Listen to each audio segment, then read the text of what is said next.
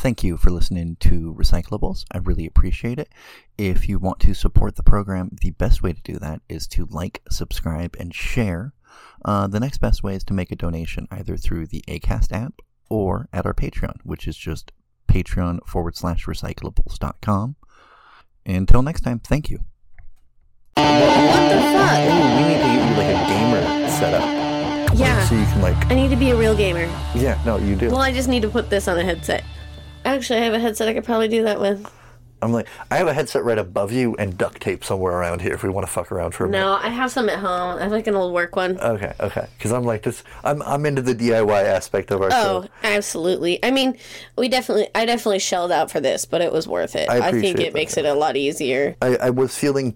I'll feel bad about the quality of of the show in comparison to other shows, but then I'll be like, oh wait, this other show is a guy who clearly like has all the setup and knew how to engineer a show anyhow, or it's a guy who's like at least a hundred thousand air, so he can like pay somebody. And yes, people, I do pay attention to if you're a hundred air or a thousand air. That's the kind of poor I am. Yeah. Uh, I'm a twenty air right now. then, I, I'm a, I'm a thousandaire, ooh, go you. bump. but a good portion of it will go away when I pay rent next month Fair enough. because I still have not gone back to work. But I. Uh, Yeah. I my but oh, shit, what's my oh the shows th- there are shows I like that they'll have audio flubs and like even even shows I really appreciate where I'm like oh you have production value and you still yes good I don't feel so bad not every not everybody has a uh, uh, editors and whatnot so I, I feel better Buddy's nerfed. true true true Po Buddy. is that is that It's nerfed. appropriation is that appropriation I don't think so. No, because I'm not talking about a poor boy. Uh, w- no but the afro uh, No, because it's nobody. It's perfect, but you just do Po buddies nerfed. Okay, I just I was double checking. I don't think it is, Pat. Well, no, it's that Corey's racist. duh, we're all racist. It's just a matter of like No, what do you do it's about funny it. because he was like, "Isn't it this drag queen Kenny Davenport?" I'm like, "No, that's a Curious C Davenport." Ugh. Is it because they're black, Corey? I I acknowledge I'm racist. I work on it. I uh, shit. I had a point at the start of that, so this will probably be the clip at the end. Okay, well, Well, let's, oh, let's appropriation. That was what I was gonna. That was how I was gonna circle that square. Appropriation, because uh, a lot of people have taken the the slap uh, heard around the world as to be about them, uh, myself included, because because I am. But here's here's here's the the level of about me that I would like to make it as a disabled person. I'd like more people to slap other people for my benefit. I think I think I'm a fan of that yeah. uh, as a comedian, uh, we both have some pretty decent opinions about it. As a, uh, you, you expressed it already, but let's get it in this half. Well, yeah. So here's here. I have a few things I'd like to say about this. First of all, if I say something that's that fucked up, sure, slap me. Fine, absolutely. Like I, I'm not going to be happy about it. I don't know if I'll be as graceful as Chris Rock was about it. I hope I was. I hope I will be. But you know what? I've had a drink thrown in my face before, and it was a valid thing to have happen. It wasn't during a comedy set, but like Worst I've had is a Marine death stare me, and I was like, all right, we're done talking about soldiering now. Oh, and I've mostly had- I just talked about going down on a female soldier. That was Mm. awful. I've had multiple men angrily shake their head no while I'm doing my set. Um, and then you were there for this one. It was on uh, 420. No, you think I was there. I was there after No, the you weren't there. Yeah, you weren't there that because we were doing. You told me about it. we were supposed to do like. You here, here, here's my relationship to the story. I'm one of the first people you've told, and so just, it's become that you were there. Yeah. Well, it's because like I was doing all those 420 shows, and like you were on at least two of them because I think we did. T- I think I was supposed to do like three I shows think that I day. hitched a ride with you or something. yeah, exactly. So, but I Oddly enough, my memory's a little cloudy about the 420. um booked me on this show. Uh, it was in the dispensary parking lot, uh, the dispensary parking lot in Gresham. And um, I had checked, like, asked him if like we had any restrictions on material, uh, or like he, I guess he had asked the guy who owned the dispensary, and he's like, "Nah, you do you." So I'm like, "Okay, I'll do the jokes I want to do." Keith does whatever his intro is. I come on. Now to set the stage, it's just like block party esque in a parking lot of a dispensary, and the DJ had decided that he was going to do like record scratches at, to like a company or like you know so like the crowd was like it was weird. Like i don't the crowd was confused about what was going Yeah. on too. And so i go up and i do my set and i start talking about how um i people think i look gay because and i was also literally wearing black cargo shorts. So like that's just something that happens. And i was saying like i was like uh you can wear uh it's like wearing cargo shorts and getting uh, sucking dick are not mutually exclusive. And the uh, guy, the dispensary owner, came up from behind me because we were standing in front of the DJ table performing. Came up from behind me and said, "No, this show is over," and pulled the mic out of my hand. And so then I had to walk through the crowd and say sorry because I had ended the show with my dick joke. So I've had a mic physically pulled out of my hand during a set because I said something offensive. I will argue that that was not valid, but you know what? Whatever. Well, that I would my, my the thing I think that's also like the reason a lot of a lot of a lot of men lot, the reason a lot of men have opinions about it is because it's a reaction to a thing men do. Uh, uh, uh, I just listened to Stanhope's thing, and one of his bits on there that I, I find very funny, but I strongly disagree with, is is the job of a comedian to make things fun and I think it is important, and that like it's it's when you make things fun, when you add fun to the environment, that's kind of yeah, that is important. But there's a there is a distinction, unfortunately, like Yeah. semantically, between making things fun and making fun of someone. Like there there's Yeah. there's a line when you're crossing. Ele- fun as a group activity. There's a distinction that I think we miss as a society because of the way we've industrialized comedy, like we've turned it into a product.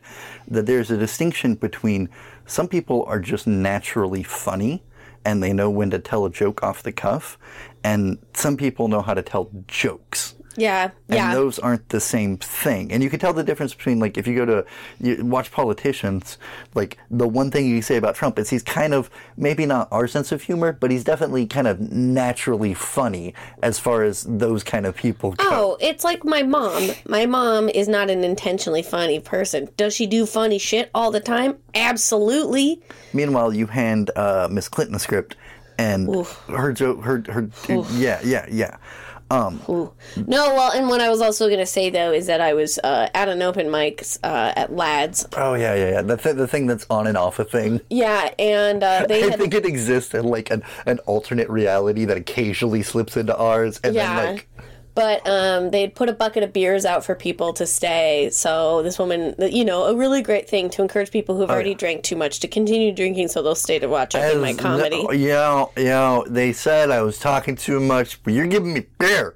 But then uh, a woman who was really drunk decided to come up on stage while I was doing my set and put her arm around me and grab my boob. Ooh. Yeah, so like I, I'm just really annoyed with these comedians portraying this as a like unsettling event that is going to embolden people to violate performers on stage because that has fucking always happened and the people who are the most vulnerable are not the ones saying that this is going to change everything yeah, that was that was gonna be the point I was getting to. Yeah, sorry, like- I just, no, no, like- no. You're fine. You you circled right to the because it makes me fucking furious because like I've I've had I wrote it down so I didn't forget it. That I've was had audience members be physically threatening to me when I've asked them to be quiet during sets, like f- for other comics before. I have felt in danger on multiple occasions. A comedian I know said that she was booked on a show somewhere where it was clearly conservative and there were definitely Proud Boys there, and her and the other person who'd been booked by the guy who brought them there were um, Latino people. yeah. So it's like, you know, you put fucking minorities in with a group of people who literally align themselves with fucking Nazis. Because So there, are the, there is danger every fucking place. because what what people what what what dudes what dudes are are most like oh my god scared of is consequences immediate and and and brutal. And i think what they don't realize is that like what they are scared of is the thing that happens to other people. If you're disabled if you're pardon me if you're disabled if you're a woman if you're black my my favorite thing If you're queer, yeah, my favorite thing about Dirty Angel is their their their rule that like you can say anything if you can take a punch, and I'm I feel much safer in that room than I do any other room because I know the people in the crowd a feel just as authorized to be there. Right, like one of my like the, the like I think about this quite a bit. The thing that really makes me admire Dirty Angel. There was a seasoned comic.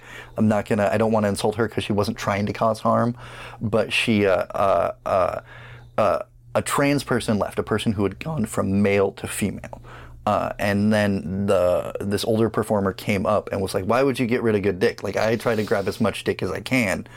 Obviously, like them seeing, right? Like joke there, obvious, but they offended the audience person. And the audience person like, "Hey, I'm to get up and leave." And the thing about Dirty Angel is they're like, if you're to make an audience member leave, no, you're leaving, and they they cut off the mic on a fucking season, unlike somebody who does headlines and festivals and shit like that. has uh, and done extremely well in competitions as well. yeah, and, is that's well and is a friend of theirs. Yeah. And because of that, I feel both as a performer and as a comedian, or as a performer and an audience member, safer. You'll be respected. because I also know if I'm saying something that's out of line and I don't want to say something that's out of line, I would really appreciate my friends having the courage of their convictions to be like, uh, Pat, it's pretty fucked up that thing you said about stalling or whatever, right? Another thing I thought of um, back when I used to do open mics in Missoula, there would be this dude who'd come down from Canada who like either books or promotes for like a comedy festival up there. Here's here's what I, I want to get. I want to guess. Can I guess? I raise my hand. Can I guess?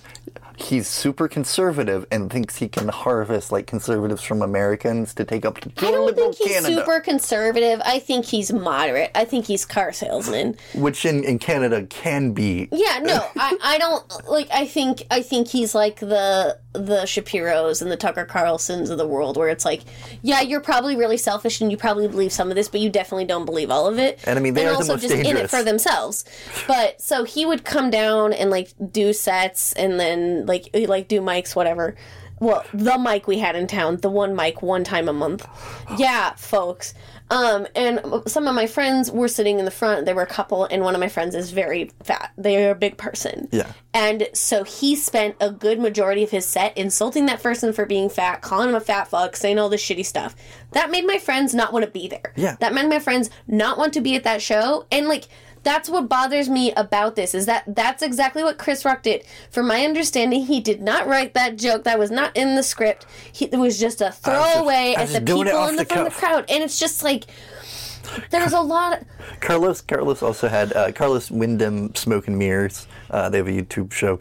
Uh, they had the other good point they had was like that was the laziest fucking joke. Yes! You did you did I guess he did I haven't seen it, but I guess he did like a GI Jane yeah, joke. basically, he's like, "Are you are you working on GI Jane too?" And and Carlos is like, all right, here's here's a free one off the top of my head. What about Black Panther two? Are you the head of the Dora Milaje? Like let's let's let's just update the age Yeah, of your but joke. that would that would require Chris Rock to actually be interested in learning about the society Are that you- he's benefiting from. are you are you saying then that because he has experienced success his only motivation is to continue to replicate those behaviors that brought Oh. him success and that uh, all he wants to do is secure his position and prestige uh, of success and that threats to that uh, have to almost be physical, drastic, uh, and, and maybe even immediate in order to get him to change what has basically been kind of a, a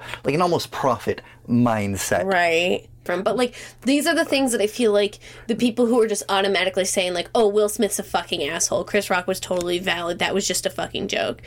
Like that i think that that take is so much more frustrating to me because not only is it telling people that like there's time th- this is not an okay time for violence only when the state does it it is Yeah. okay or It's, like it's stuff like that. establishing a normalcy Yes. for, for what isn't isn't acceptable violence. Yes. Which I'm, so I I'm- don't like that, and I also don't like giving Chris Rock any fucking benefit of the doubt in this situation because I don't, I, I don't, I don't feel like he's earned any, especially considering the money he's made off of black women's hair.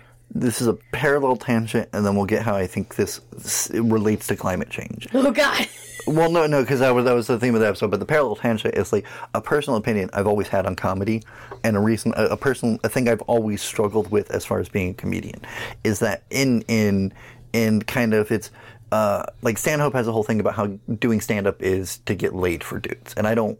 I don't. I don't agree nor disagree with that. I think it might be. I understand peacocking and plumage and like it's a.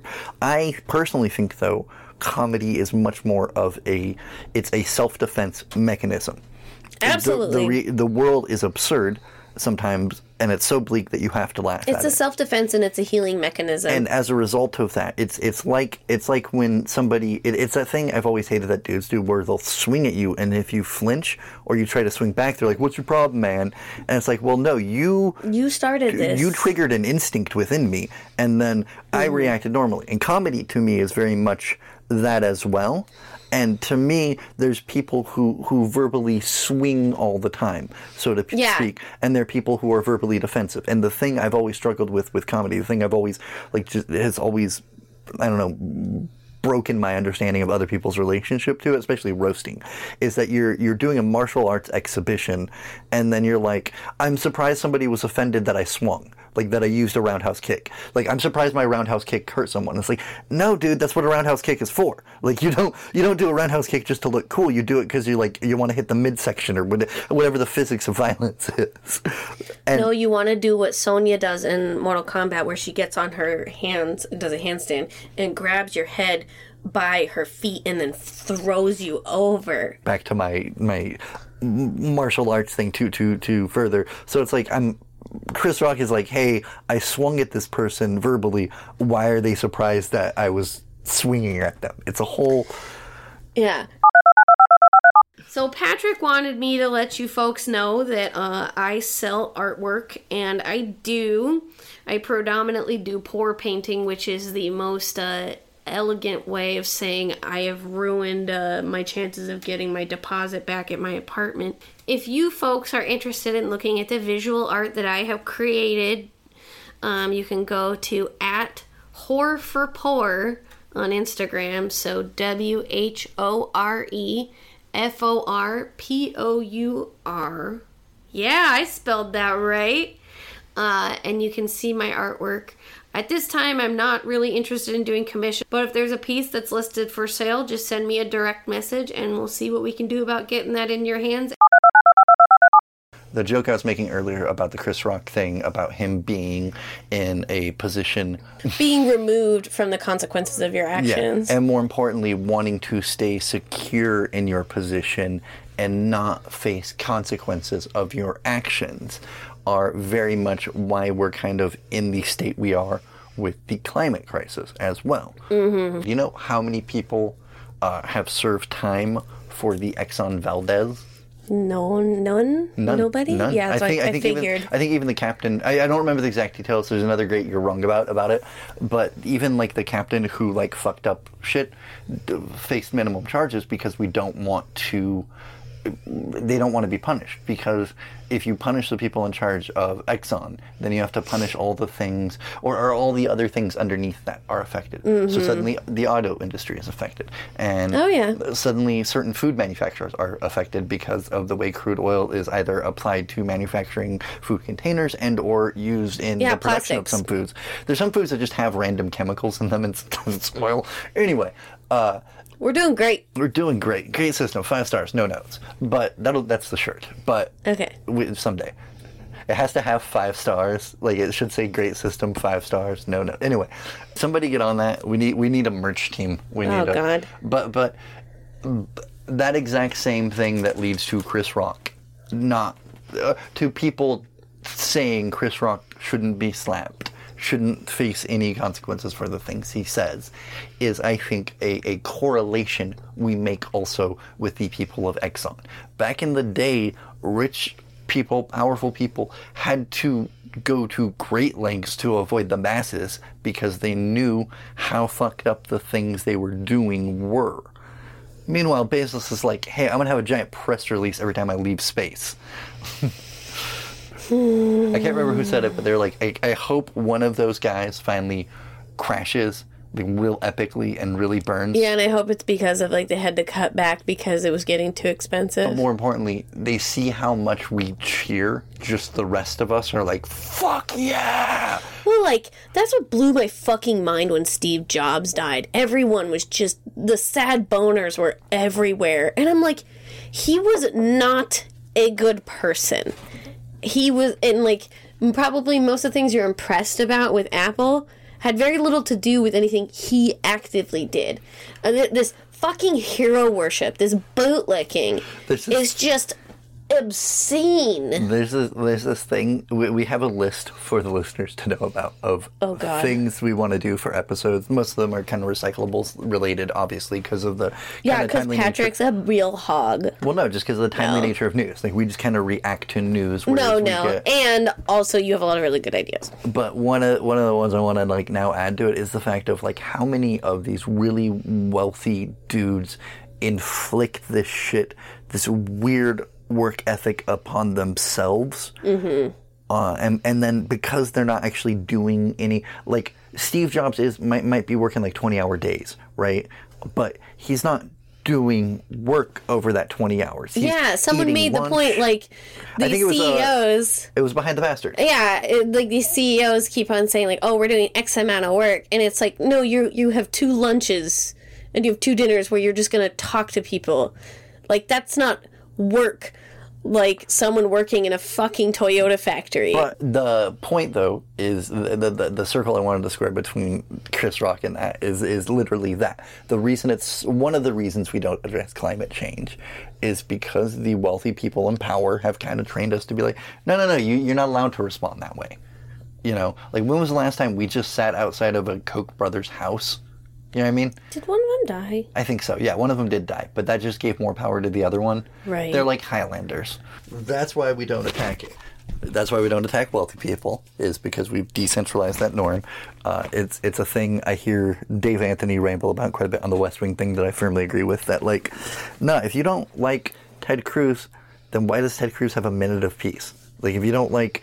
And, and I know that works both ways. Like, oh no, that could happen to Yeah, Bernie but I Sanders mean- or or uh, Alexia Cortez. Crap, I'm bad with names. Alexander Yeah. Alexandra Ocasio Cortez. See, you're you're the name person. I've decided. Yeah. In this relationship, I've decided to weaponize my incompetence about names. No, it's fine. Anyway, um, weaponized incompetence wasn't the point we were getting to. it No, was we're getting to climate change. climate change. But the the we have notes. We can- we can follow. Yeah, well, and I mean, the reason we did talk about Chris Rock and Will Smith at the beginning is because I, I think partially because I'm just dreading talking about climate change because it just makes me so sad. And for me, it was because it links into the fact that climate change is a hyper object, high Yeah. future episode of recyclables. Well, and uh, one thing too, probably since like 2012, 2013 or so, when I really started to see a lot more beetle kill in Montana, a lot more forest fires, things getting Beetle dry. kill. So there's a type of pine. There's pine beetles, and what they do is they get in Oh, under the bark okay, okay. of trees. I was and I was thinking it. it was like a snake stomping festival kind No, of thing. No, no, no. The, the beetles doing the damage. No, that's I mean we have the. Rocky Mountain Oyster Festival, which is super bad, and lots of people die from drunk driving. I saw that a lot. I saw like you know forest fires. Um, saw the rivers getting lower and lower and lower. Uh, snow caps not staying as long or even staying at all on certain mountains. So I've been, I have been aware of climate change for a pretty long time, to the point oh. that for probably three or four years, I would at least regularly have uh, panic attacks about it. Like Which the summer, I have panic attacks about climate change. In the winter, I typically have panic attacks about death. I haven't had them lately, which has been nice, but I'm also worried that means I'm going nose blind. It might be because I, th- I think some of it is just there's so much going on that it's hard to have the same panic. I've noticed it as a person who I've lived in Portland since I was I was born here, but I've lived in Portland since I was eight, and I've also, especially in the last few years, uh, kind of. I've always been curious about the weather patterns because I, I like that it's rainy and gloomy. I, I like the patterns that I assumed the Northwest had, which was that we have very, very wet falls that lead to cold, sometimes wet, but usually just cold, wet, like cold, wet in the sense of rain, not snow. Winters, we'll, like we'll get ice, and then a different, an occasional snowstorm here or there, and then like a sort of misty spring and a pretty uh, temperate summer. Yeah, Like growing up as a kid, we had this rule where we could go swimming if it was 90 degrees. Like they had no, like it was basically, all right, once it's hit 90 degrees, we have no choice but to try to find a body of water, children. That is the agreement. So I would like fucking pay attention to the, the, the temperature. where would right? you go? Like the pool? like th they would pull out a kiddie pool or sometimes Oh, we'd go to the river or something like that. Uh, but but I would pay attention to that, and uh, they, they, my mom told me later that like no, they set it at 90 because it never really got to 90. It gets to like 88, 89 most of the time. Yeah. And so, so this past summer, when it gets to like 115, I'm like, you know, that's a lot of numbers difference. Yeah. I know what an Overton window is, and that's more than that. That's Well, uh, and some context from where I'm from in Montana, so I grew up in Great Falls. Um, when I was younger, like you'd maybe get like a week or two of 90 degree weather a year at tops. Now it's like a week or two of 100 degree weather and consistently 90 degree weather. and here's the fucked up part. Oregon's weather that I thought was Oregon's weather wasn't Oregon's weather. We were because back in the Native American days, back when colonial settlers were showing up. Really, I can't say Native American days. The end of the Native American, whatever. That's not fair either. Anyway, in the 18 and 1900s, the weather pattern was much more always rain, like always, Yeah. always, always rain. Like Well, yeah, think about Lewis and Clark's description of being at Clatsop. Well, the the Native Americans in this area, particularly further north, because of the the you can listen to the Matthew Paul Deddy episode about the Native Americans to get more of an idea of what I'm talking about. But the societies, part of your social standing was the style of hat you wore, because people wore hats all the time because it was always raining. Like it never, like it was. I guess kind of what Britain experiences. We had very few no rain days because we were a temperate rainforest. Yeah. We were we got snow, uh, unlike you get in like Brazil.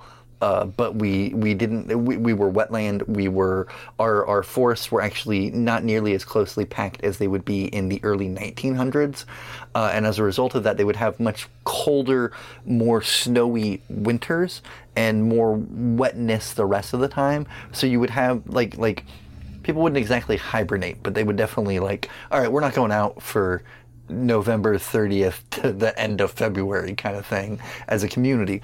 Uh, and before that, it was something different because before that, there was actually a huge global climate catastrophe that happened because of the, I think it's the Hundred Years' War, because of the nature of, um, there was a change in crops and the way we did crops. The war also interrupted the the not only the rotation of crops, but like they, they would salt land and burn burn fields. So you're you're burning vast stretches of forest that were originally you're just cutting up the planet's lungs for war, and it brought on a little ice age. That little ice age occurs right when the French Revolution is is has a kind of do or die point. point, and because of the starvation and hunger, that's how you get a French Revolution. Is because there's an ice age in response to the the climate catastrophe that was the Hundred Years' War.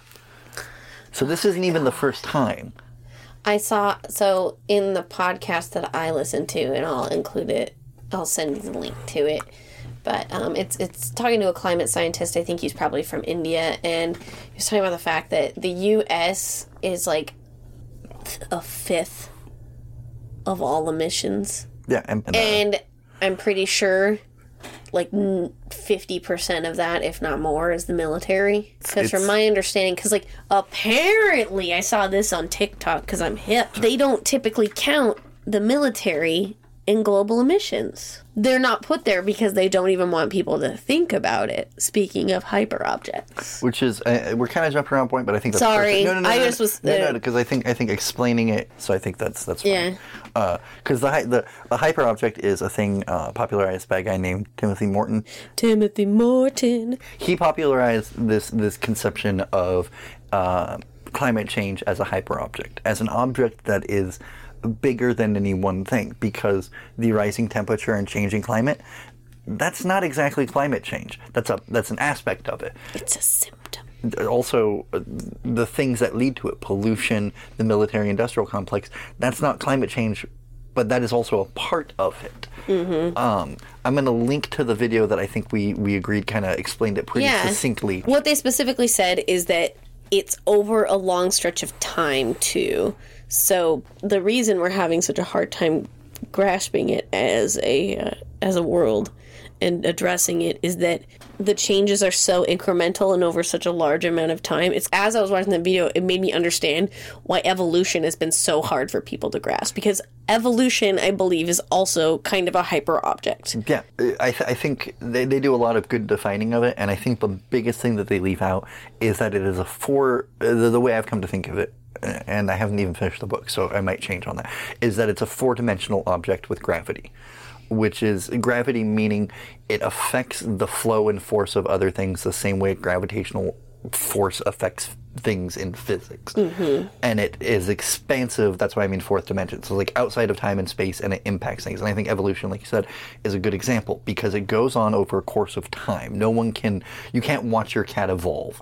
But if you see Oh, I've seen it. Mm, you've seen her make personal growth, and that's not the same as evolution. And that's the really fucked up thing about English in particular is that evolution is used kind of. We can mix and match words to mean whatever the fuck we want in English. It's a really fucked up thing about it. It's useful in some ways, really unuseful in others. But one of the things that does let us use is evolution is a long, slow process, but it's also a term for that personal thing we do. But we, we can't see it, and it does impact all kinds of things. But other One thing, one of the things they also talked about in the video was Gaussian and molten, meaning that like it's not something you can hold on to. you can't. I used to have a bit that nobody. It, it, it was a young bit, but it was like, look, hey guys, I just wanted to come on stage. I wanted to announce. Um, I fixed everything. I found the guy and I killed him. The the guy at the start of everybody being pissed off, like the guy who made the guy in front of you hit his brakes, who made that guy hit his brakes, who made that guy hit his brakes. I found that guy and I killed him. So we can all have a good day now. The one bad guy is dead. Let's go. And the reason that bit doesn't work is a it's not absurd enough but b the fact of the matter is that the, the absurdity i was trying to point out is you can't kill one guy and then you just fix traffic because it's a whole series of systemic We're things all in traffic. yeah and it's the same way with, with climate change like you're saying like mm-hmm. there's no there's no well we fix that and it fixes everything. If we get rid of the ceos in charge and decorporatize and make things like employee owned businesses that doesn't fix climate change. That's just a, an aspect that gets us towards it. Yeah, and I mean, I think, I think the reason it, the hyperobjectivity is, or like being a hyper object is kind of helpful, is that it, it being a hyper object it means that big things are going to need to happen, but you can't expect us as individuals to fix this by taking shorter showers and walking to work instead. yeah So, like, I know the big reason I avoid thinking and talking a lot about climate change is just that I I'm still dealing with the mourning. It's frustrating because it's like we all I, I think most people who are aware of what's going on and see all the things that are in our way of actually addressing it, it is so hard to feel any semblance of hope and to feel like there's anything you can do. because the fact of the matter is like no it's here it's gonna happen Yeah. it's, it's But I mean, even before it was here, like it was hard to feel like we could even pump the oh, brakes. and that's well here here's here's the fucked upness of it is it was here before we got here that's how fucked up it is. Like there could be an argument made for like the romans caused some of this shit. Like the because like part of their tactics in war more than a lot of other at least as far as my understanding is like don't quote me on this i'm not a fucking historian is that they would change literally the geography for their advantage and then it would stick around for a while because they weren't really thinking about like you know 20 years from now what happens when you divert the course of this river they were thinking well if we divert the course of this river then that town doesn't get water and they'll become romans and we can collect their taxes and then Lord. and so like th- i mean but that's what empire does i mean i'm sure i'm sure the chinese were doing something similar once they unified that's what the incans did like they in south oh, america Oh no, yeah, shit. I mean, I would say any any like empire state like you you are deciding that your leadership is more important than other people's autonomy. So yeah, of course you'd be okay with taking away things that they need for survival as well. Part of the problem with it being so big too is that the inertial, the the force behind it is hard for people to come to terms with. The idea that we might need to change every aspect of our lives mm-hmm. and completely in order to survive as not just individuals but as a species. Thank you for listening to Recyclables. I really appreciate it. If you want to support the program, the best way to do that is to like, subscribe, and share. Uh, the next best way is to make a donation either through the ACAST app or at our Patreon, which is just patreon forward slash recyclables.com. Until next time, thank you. I was thinking this on the way over. Uh, well, and I was thinking about it a little bit sitting here. One thing I think that COVID helped me with was is it did definitely feel like one of the first visceral outcomes of climate change. Like, just so fucking tangible for more people than most anything has been in the past. You know, it's usually it's been like relegated to specific areas. This was worldwide. So it was at least heartening to see what I've been afraid of and and know that I'm still here and making it through. But I also temper that with the fact of all the people who are not making th- it through Yeah. and who are not going to make it through and the ones who are not their whole selves anymore because of this. And I mean, I feel like I've probably lost half of who I am in this pandemic. No, and that's fair. I mean, I think that, that actually got to a point I was going to make too, which is I think I've always had this philosophy that it doesn't really matter how poor or how rich you are, right? Because things aren't really going to change. It doesn't matter who's king if you're a slave. Because you're still, eh, even if they change. I mean, we've we've clearly seen. Even if they change slavery, then your conditions improve. Yeah, but you're still lowest person in the social caste order, right? And it's it's Well, change is just so incremental that sometimes it's hard to see it even happening. And when the people who do have the money are not interested in things changing, they're going to gum up that system as much as possible. But I also think when you're like I, I lived a pretty traumatic childhood of abuse, right? And I've had I've been disabled, so I've always been aware of my limitations. But but my point is that like I am used to the idea that things are awful and that they are they suck. And when you're not used to that, you will be resistant to it until the end because you don't want to experience that part of why a lot of people end up in like will stay married for the kids is because they saw people stay married for the kids. Part of the reason I got divorced inside of like three months of my first marriage was me being like, "Oh, this isn't going to last eight years. We're not doing this. Like this Yeah. needs to be. I know how this goes. That ends horribly. All right, cool. We're done. Like I've experienced this trauma already. Not going to do it to someone else. And if you don't know any better, if you only know, hey, we're going to stay together for the kids. That's just the way it works. Then you don't Well, or if there's specific societal pressures around you getting divorced, like there's still a lot of people who think that you shouldn't ever get divorced and that that is a covenant you made with God and that you are disrespecting God's love by getting divorced, even if your husband's beating the shit out of you or your wife is beating the shit out of you. I hate I keep bringing up Stanhope in this episode, but like it's it's dead people's baggage, which is a great line. Like it's just it's other people's bullshit. It's it's that's what tradition is. It's just oh we we a dead person said to do this. You you are looking at this through the hyper object object Which is- hyper hyper It's it's the same conversation I have with white supremacy and racism that I don't think people get, which is like you don't have a choice but to be racist. You and I are racist, whether we want to be or not, because we are in a white supremacist system. Now, are we gonna let white supremacy be the maintained system? It's kind of a similar thing with climate change, where it's like, no, c- climate change is here. It's happened. The, the the the global warming, a climate apocalypse, whatever you want to call it, it's occurring. It will either be really slow and staggering, and we won't realize it until like your great grandkids are like, wow, why are those people whipping us, right? Like, or it can be immediate, like the forest fires, like the beetle, like COVID. Part of accepting that is it lets you deal with the reality. Because if you don't know the extent of the problem, then you can't solve the problem. If all you know is your car is making a funny noise, you don't know that there's a ticking bomb or if it's just like a rod is loose. Um, so I listened to a podcast. Um, I'll include it in the link, and they talked to um, a guy working on climate. And one of the things he was talking about is that at the last summit, COP26, it was somewhere in Africa.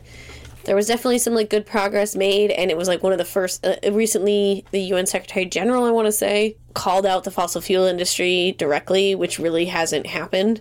So those are some good things that are happening. But one of the points that he made is that we need to put the money into addressing all of the like environmental disaster shit that's coming. And it's not just like building walls around cities that are near the water and stuff like that. It's just genuinely dealing with drought, dealing with lack of energy, dealing with all these sorts of things and any sort of natural disasters and putting the like making sure that every everyone gets the care that they need.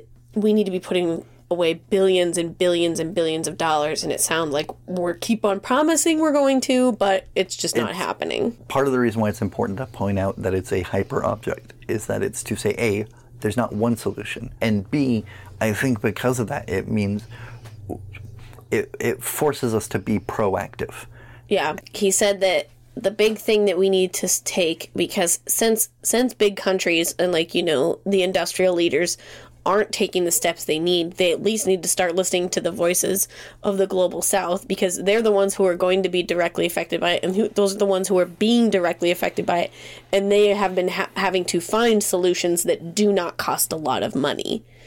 And so what I real like the problem is big, yes, and we need to look at it from different angles and we need to be centering the voices of the people who are already being affected and are going to be affected.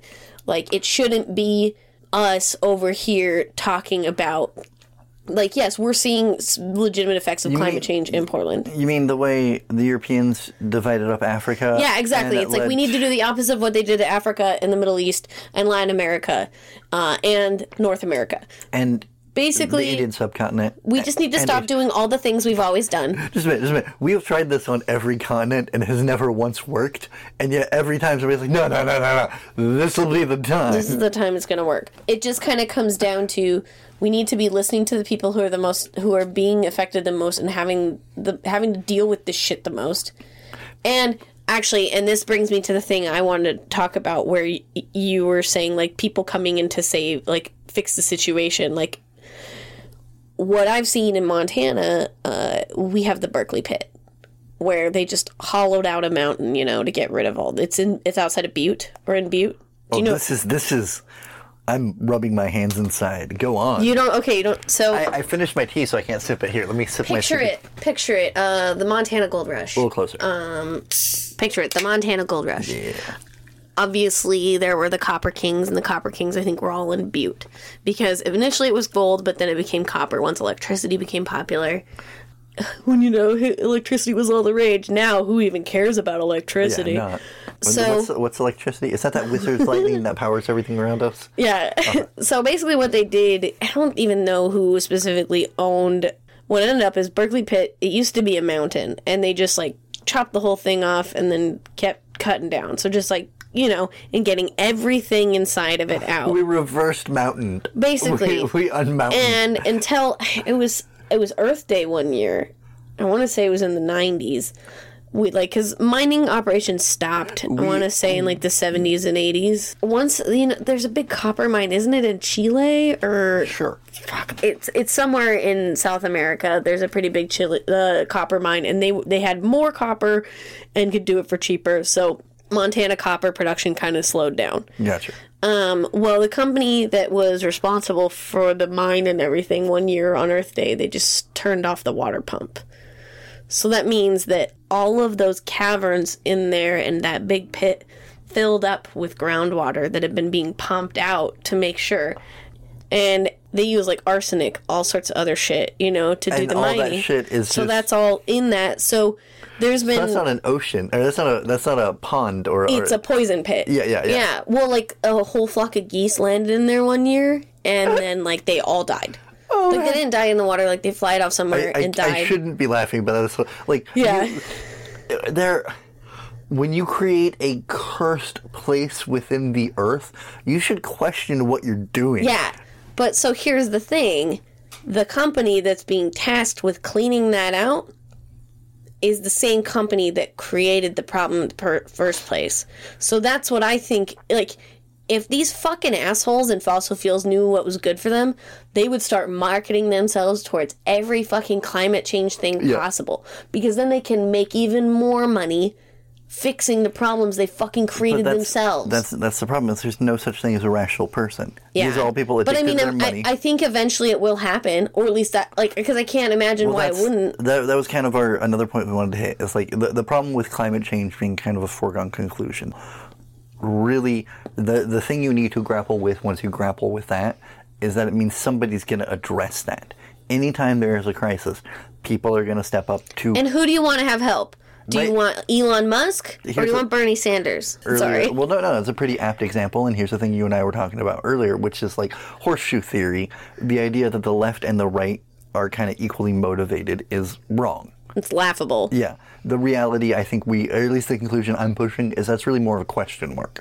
Because the left is only willing to go so far. I'm, I don't know about you, I'm not on board with genocides. Like, I'm not actually on board with a, I'm not on board with a, uh, maybe this is just my investment as a nominally straight white male, but I'm not on board with a straight white male pogrom. I don't actually, like, I'm, well, here's the thing. I'm on board with it, but I'm not on, like, I want to hide myself in my own attic. I don't know where I am. Well, so yeah, I mean, to circle back to Will Smith and Chris Rock, do I really want to see comedians get hit on stage? Not necessarily.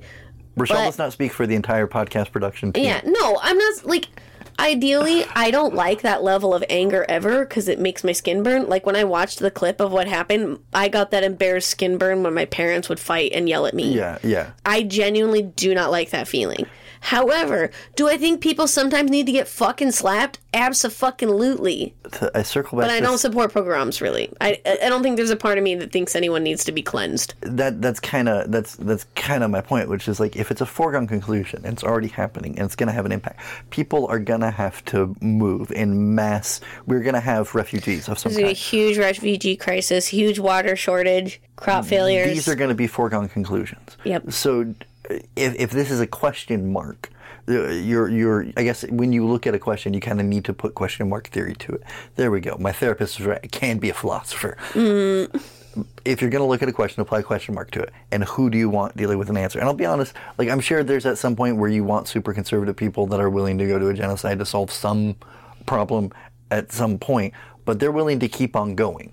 Like they're willing to. The the problem with siding with the Nazis now is the Nazis come after you later, now, now that you're nice and comfortable, and it's that or it's people who are like, look, what if we just abolished work and then made our lives reconstituting the environment? Like imagine a world. I think about this so like. I, my soul does a natural. Your soul gets a chub. My soul gets a chub and touches itself to the thought of what if tomorrow nobody had a job? You could just make whatever you needed to do, but once a once a week, once a month, once a unit at a time, based on your ability, you applied a little community service. You went and you went and like, hey, it turns out there's a bunch of trash at the beach, and we need to organize it and put it into a thing. All right, can you do that for like four hours? You can get stoned while you do it. We have machines that'll take care of compacting the trash. Like all Right. of these things. That's a world that's possible. I would be willing to as disabled and as fucked up as my body is, spend three or four hours a day just gardening or, or, or clean. And that's a reality that's possible. And the reason we don't have it is because these guys who already kind of live like that don't want other people to live. Anyway, that's Yeah. beside, that, that's not my point. They don't think we can all have that, My point is, if it's a foregone conclusion, or we should. do we want eco-fascists motivated to continue a pattern that hasn't worked, or do we want to try fucking something different? There's a meme or a phrase that's been around forever on the left of like people can envision the end of the world before they can envision the end of capitalism, and that's genuinely a problem. And I think that's the problem of the fact that like Well, because capitalism. capitalism is a hyper object. yeah, Exa- yeah. exactly. Mm-hmm. And they have their own gravities, and they and they interfere with each other, and they also suck each other into each other. well, we're There's- all sick with capitalism. yeah, it's great. It's also a disease.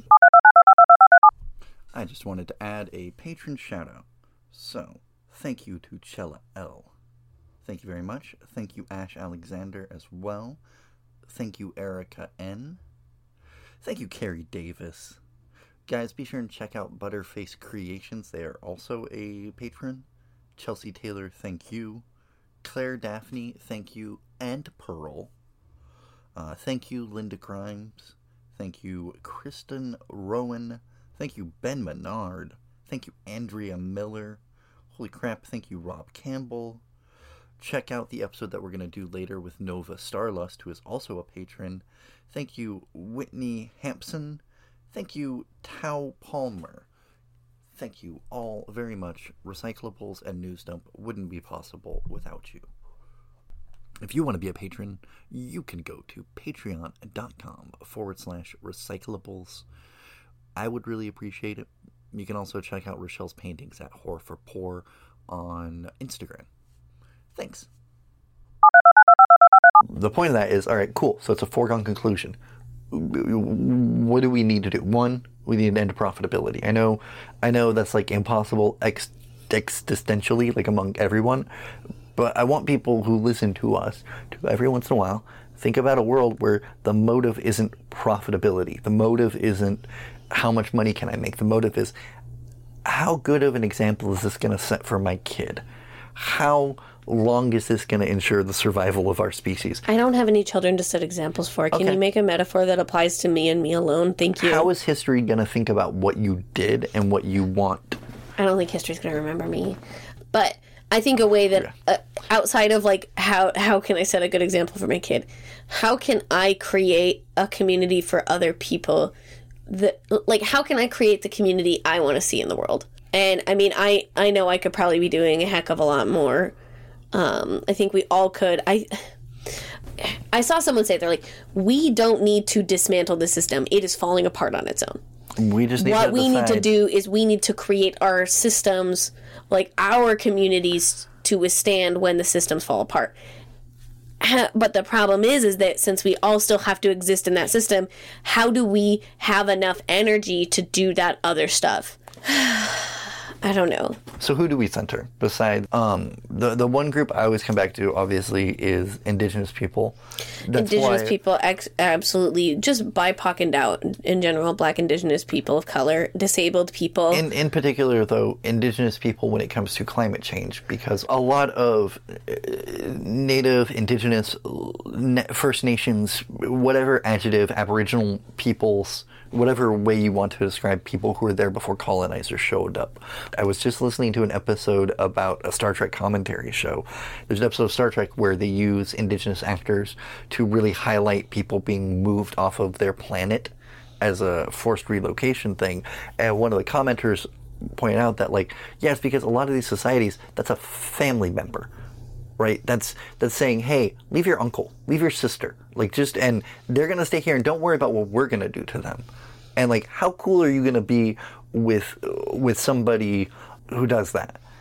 Part of the reason I'm particularly pro land back is a I don't like our system. I'd like to see it under somebody else's. But also a lot of those people we, we talked about it in the in the uh, Matthew Paul Detty episode about the Native Americans up north in the Seattle area. There were these oyster bays that were plotted so that you could just go and grab oysters. Well. When that happens, it flour seaweed needs to grow there to create certain lighting conditions. When that happens, certain fish are drawn to that area. When that happens, certain predator yeah, predators are drawn to that area. Yeah. And you create and manufacture an eco, not necessarily manufacture, but you maintain you create and maintain um, an ecosystem the indigen- indigenous folks were very good at that i think that's one thing that is really frustrating about how um, white people and like european people have looked at animals and resources all as objects to possess and not as like organisms that inhabit the same places they do and have like have just as much right to be there. That's, I not to say you can't eat a fucking chicken. That's why- just means you need to be respectful of that chicken before you eat said chicken. That was kind of that was I think that was most of it. Yeah. I think that's where we're at. I, I would say, Well, oh, it sounds like there's potentially going to be a bill put through the uh, through Congress to overturn Citizens United. Good. So, um, actually, I will find you a link specifically that people can follow for that so that you can let your representatives know how you feel about that. And then there's another push trying to close more Catholic run indigen, Indian boarding schools. Good, good, good. Because they're, spoiler alert, they're still fucking around. They're still fucking around. We still are remove. It's still fucking happening. Here's here's the problem with by the time by the time the average person finds out a thing to be outraged by, it's got a lot of inertia and it's going on and it's not going to stop No, right away. Well, no, you're no. not here- wrong. here- well, here's why I was pointing it out: is it's it's it's similar to climate change, and it's why knowing about it and being pissed off about it doesn't stop it. Yeah. we have to do things. And you have to do more than that. And I think that's part of why we have a culture that is so explicit about you got to go to work and you got to be productive. Because if you're going to work and being productive, you don't have time to deal with the things you're mad about. and even if they're not consequentially forced to be like even if nobody said even if thomas jefferson didn't sit down and think hey man here's how shit'll work and like pass it off on a secret thing in the back of the constitution it's still just the way things work. And it's a similar thing of like by the time you're outraged about the indigenous schools and there's something to do about it there's still another five years till they're stopped. It's similar with climate change, and that's why it's at least to me important because all the other issues. That was the one thing we didn't uh, that I didn't mention. Sorry, was that it, it, it all ties to other things, right? The the issues of white supremacy uh, kind of are rooted and, and intertwined with colonialization, and so much of the issues with the planet are the it, sexism is also entwined in it because how many scientists do we not listen to because they're women, right? Like ageism is implied in it too. Well, and especially when you're talking about the white supremacy angle of it, like all of these supremacy systems, it's artificial privileges that go against. it's that pseudo normal thing, pseudo natural, yeah, where yeah. like it seems natural, it seems fine. Like, of course, we should listen to the people who are oldest. Well, what about the people who know the most? What about the people with the most personal experience? No, if you have the most money, you obviously know the most. Yeah, Money is knowledge. And that's that's that's also part of it being a hyper object, but also part of why I think it's important because every little battle you win along the way, you give indigenous people some more of their land back. That's that's a little chip into the hyper object. It makes it a little bit smaller, condenses one of the fractured lenses of it that you need to see through. If you if you battle policing, like we've mentioned, how much the military's output, uh, like like industrial output, isn't measured and impacts things.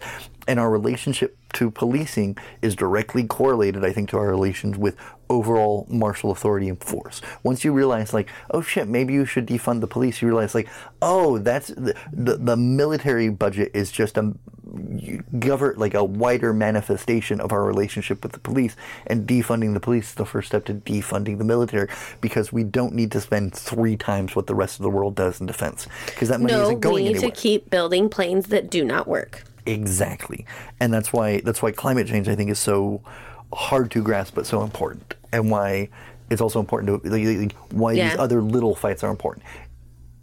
You unionize the clerks at Plaid. Those people have more time to help other workers. Those workers look at their conditions and think, man, these things are fucked up. And you start thinking about the environmental impact of your work and you start realizing, like, hey, we do X, Y, and Z because it makes somebody money. So maybe if we don't do that and it's not the focus, we don't have to do that. We don't need to have nine kinds of sodas in an industrial strength freezer. Just need Don't take away my Nitro Pepsi. Just kidding, haven't even tried it yet. But you do that, then suddenly some of the impact is lessened. So even something as small as, hey, let's unionize the plaid workers, like leads to these bigger issues. And that's what I think is important about it being uh, understanding it as a hyper object, but also why it's important to, to us, to, to you and I at least, to battle these, even these smaller fights because they win the bigger war, so to speak. We're never going to be able to effectively triage all the problems that we come across. But but using that Yeah. to not address anything is not an excuse. And I understand I am in a privileged position to not go to work because my body won't let me. I'm in a privileged position to have not had to go to work for almost a year now. So me saying, "Hey, not going to work," will be a step. It won't, but it, it. All of these little things build up. The same way they build up bad, they build up good, and it's like. To me, if money is inconsequential, if we can all agree that it's fake and it's made up, then what is the score? What is the thing that defines if you've really won at life? And the thing wealthy people really have figured out is its history, because that's that's what you want when you're the guy who goes into space, the first private citizen, right? You, you want the historical precedence more than a billion dollars because billion dollars doesn't come with you when you're dead. But a hundred years from now, everyone will know who Jeff Bezos was. Oh, it'd be kind of rad if we could erase his name at least. I'm down. I'm down. We just named him Poopy Face. Yeah, that'd be dope. That's why. That's why I'm pro. There's still there's graffiti on the walls of Rome. Still, that's like Caesar is a cuck. Like Oh yeah. so good. There's, yeah. there's, I think it's in Constantinople. Vikings got all the way down, like they went fucking all the way through the Mediterranean Sea, and they got to one of those places, and they're scrawled like so and so. It's either like so and so was here, or so and so has a big dick. Like it's Mm, yeah. There's graffiti on one of those churches, like way up at the top of like one of the towers, where somebody was just like penis. That's fucking great. Well, I think we've we've fully That's an episode. um, I threw away the pin and everything. fully ruined our day. no, no, Nah, I, just kidding. Here, I know as a white person, I cannot speak to the racial element of what happened that, at the Oscars that Yeah. night. But as a performer and as someone who has experienced violence from the stage, I can say that the people who like this is this is not the this is not the uh, inciting incident that most mainstream comics are making it out to be. I, I cannot comment on the aspects of uh, two two African American, two black people interacting in such a way as well. But as a person whose therapist has said it's okay to call yourself a philosopher, I find the breaking down of norms in such a visceral and immediate fashion to be both an interesting sign of where society is at within itself, as well as a communication to the degree in which things have changed to where, as you said, they would rather remove a Native 20, 10, not even however long ago, they'd rather remove a Native American woman from the situation than allow. Oh her- no, no, this was in the seventies. Okay. this was back in the seventies. She she was t- accepting an award for another uh, performer, and because he the was thing you can do. protesting Yeah, the yeah. way that they were treated, the Native Americans were treated, and so she gave that speech, and then they were armed guards were taking her off the stage because John Wayne was waiting in the flanks to fuck her. Yeah, up. no, no, no. He said we didn't kill enough Indians. He's he's a great guy. He's such a he. We could definitely at some point. I wouldn't mind doing. Just don't be looking at the bargain bin DVDs at Walmart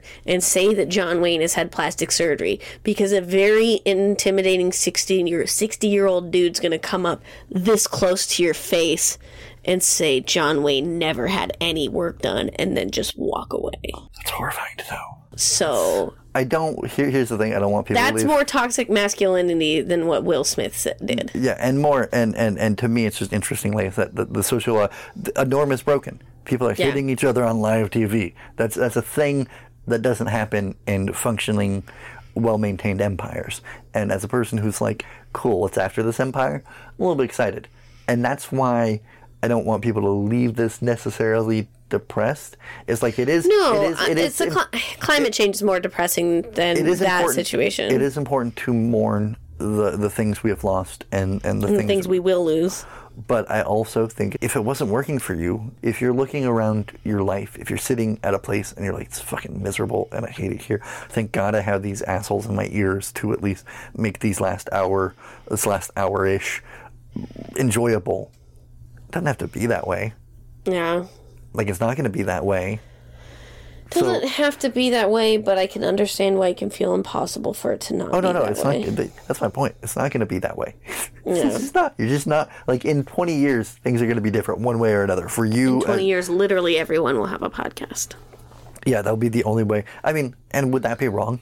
Like if if No, I, I do think it's really funny when people are like, everybody has a podcast. And I mean, the only time I fully agree with that statement is when I see all of the clips of dude podcasts on TikTok oh yeah, where they're talking about women's value and their body count and all that shit. here, here, here, here's people people who spout the myth of meritocracy are the scaredest of a meritocracy because then because they think they've succeeded on merit they've never i listened to a really good fucking terry pratchett we'll end with terry pratchett one of his short stories is about witches doing a competition for spells mm. right? And he's like, it's just and and the, and the issue is one of the witches is the best. She wins every year, every year. It's a foregone conclusion. So they ask her to not.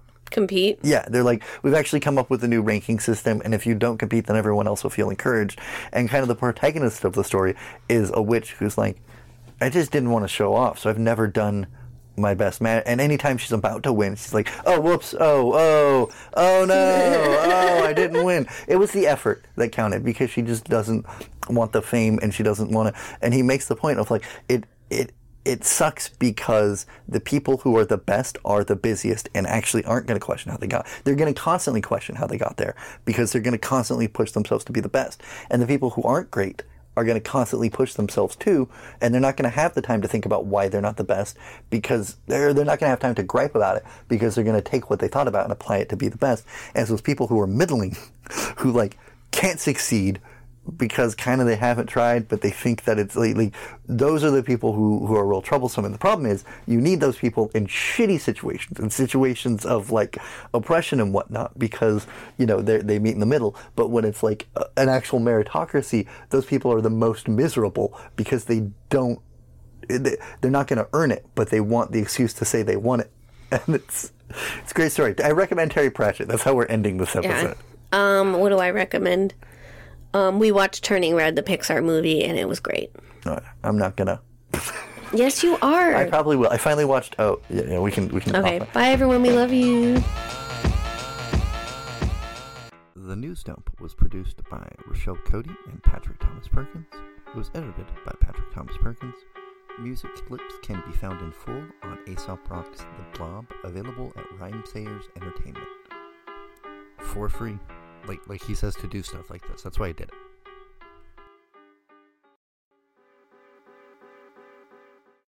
Timothy Horton, Morton, Timothy Morton, Timothy Horton. I'm gonna record it both ways, and then Timothy Horton, Timothy Morton. Future Which Pat. one is it? haha, future Pat, you piece of shit. Well, I mean, Three days from now, I'm gonna be like, God damn you, piece of shit, Pat. Smith." Anyway. Thank you for picking up recyclables today. Donations to the ACAST streaming service are, of course, always welcomed, but the best way to support the show is by going to patreon.com forward slash recyclables and becoming a patron today. If you can't do that, another great way is by liking, subscribing, sharing, rating, and reviewing the podcast on whatever podcast listening service you use. All right, thanks.